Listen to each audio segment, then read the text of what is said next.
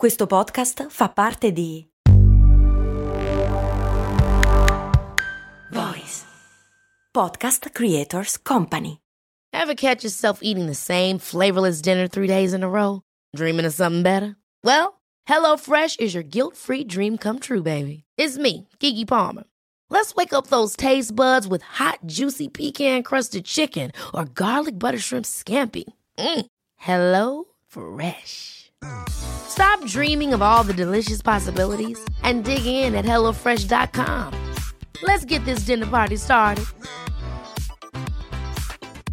Il patron Pietro su patreon.com slash cose molto umane mi chiede Ma è vero che i cibi assorbono meno olio quando vengono fritti immergendoli completamente? Se sì, perché? Tendenzialmente è proprio così. Allora, vediamo cosa succede quando si frigge innanzitutto. La frittura è un processo che rende i cibi più buoni. Qualunque cosa diventa più buona se fritta. Per esempio, prendete uno scontrino, friggetelo. Mmm, croccantino. Ma perché l'immersione totale del cibo viene meglio quando si tratta di friggere qualcosa? Prima di tutto bisogna tener conto di una cosa, che è difficile immergere il cibo completamente nell'olio di frittura in una padella. Di solito si fa in una friggitrice. Perché se mettete così tanto olio in una padella da poterci immergere il cibo, beh, farete un casino in cucina, la casa puzzerà tantissimo e soprattutto avrete bisogno di una padella molto grande o una grande padella, citazione per boom. Ma ripeto, partiamo dalla frittura. Che cosa succede quando immergiamo il cibo nell'olio di frittura? Succede innanzitutto che la cottura avviene attraverso un mezzo molto più caldo dell'acqua perché l'olio bolle a una temperatura molto maggiore. In genere la frittura avverrà intorno a una temperatura fra i 160 e i 180 gradi. Ma l'olio non sta bollendo quando immergete il cibo, quello sfrucugliare sfrigolare particolare che sentite in realtà è l'acqua che abbandona il cibo, è un po' l'anima del... è il cibo che muore. No, non è vero, è semplicemente che l'acqua contenuta nel cibo abbandona la superficie del cibo per ebollizione naturalmente e interagendo con l'olio sfrigola. La superficie del cibo perdendo l'acqua ovviamente si disidrata e l'acqua viene parzialmente sostituita dall'olio di frittura, creando la magia e rendendo tutto buonissimo. La parte interna del cibo si cuoce per conduzione, non perché l'olio penetra tutto quanto nel cibo che diventa una más spugna molle di schifo, ma semplicemente perché il materiale del cibo trasmette il calore dall'esterno all'interno. Perché l'olio non penetra nel cibo? Proprio perché la parte esterna, una volta che si frigge, una volta che si disidrata, rimane tra virgolettone neone un po' più impermeabile. Ed è qua che c'è la grossa differenza, nel senso che la friggitrice permette di calcolare e tenere costante soprattutto la temperatura dell'olio e questo è molto importante quando si frigge. La temperatura naturalmente va scelta in base all'olio che stiamo utilizzando, cioè l'olio non deve mai toccare il punto di fumo, perché da quel momento fa schifo al cazzo e diventa anche tossico. Ma questo ovviamente chi frigge lo sa. Il fatto che la temperatura rimanga costante evita da un lato che aumenti troppo e che quindi raggiunga il punto di fumo e che faccia tutto schifo, dall'altro che si abbassi troppo e che quindi non basti a disidratare il cibo e facendo diventare tutto molliccio e schifoso e super super unto. Quando friggiamo in pastella facciamo quella roba lì, cioè creiamo una sorta di patina che diventa croccante e buonissima all'esterno del cibo e che fa in un certo senso da barriera all'eccesso di unto, anche al calore però, motivo per cui in genere ci vuole un pochino più di tempo per friggere il cibo pastellato rispetto a quello nudo. Perché mettere la birra nella pastella è una buona idea? Il sapore cambia ma non è tanto quello, non cambia tantissimo. Quello che c'è nella birra è fondamentalmente l'anidride carbonica e l'anidride carbonica nel momento in cui la friggi diventa bollicine cristallizzate nella pastella un po' come han solo nella grafite, quindi diventa una spugnetta morbidona che crocca ma senza essere troppo dura, quindi è molto buona, fa bene, ci sta, si usa. Tornando quindi alla domanda originale di Pietro, sì, friggendo in immersione è più facile che l'olio sia tutto caldo e che quindi riscaldi il cibo in modo uniforme evitando che assorba troppo troppo un ticcio. Nel momento in cui invece appoggiamo il cibo sulla padella con un velo d'olio, la parte sopra ovviamente ha una temperatura più bassa e mantenere l'olio a temperatura costante in modo omogeneo è un casino, per cui si rischiano di fare tutta una serie di errori. Friggere a immersione nella friggitrice è la cosa migliore, se avete voglia poi di spendere degli anni a lavarla naturalmente. Quindi quindi se friggete tipo una volta all'anno forse non vale la pena, ecco. Ma poi c'è tutto il discorso della friggitrice ad aria. Come funziona? Con l'aria.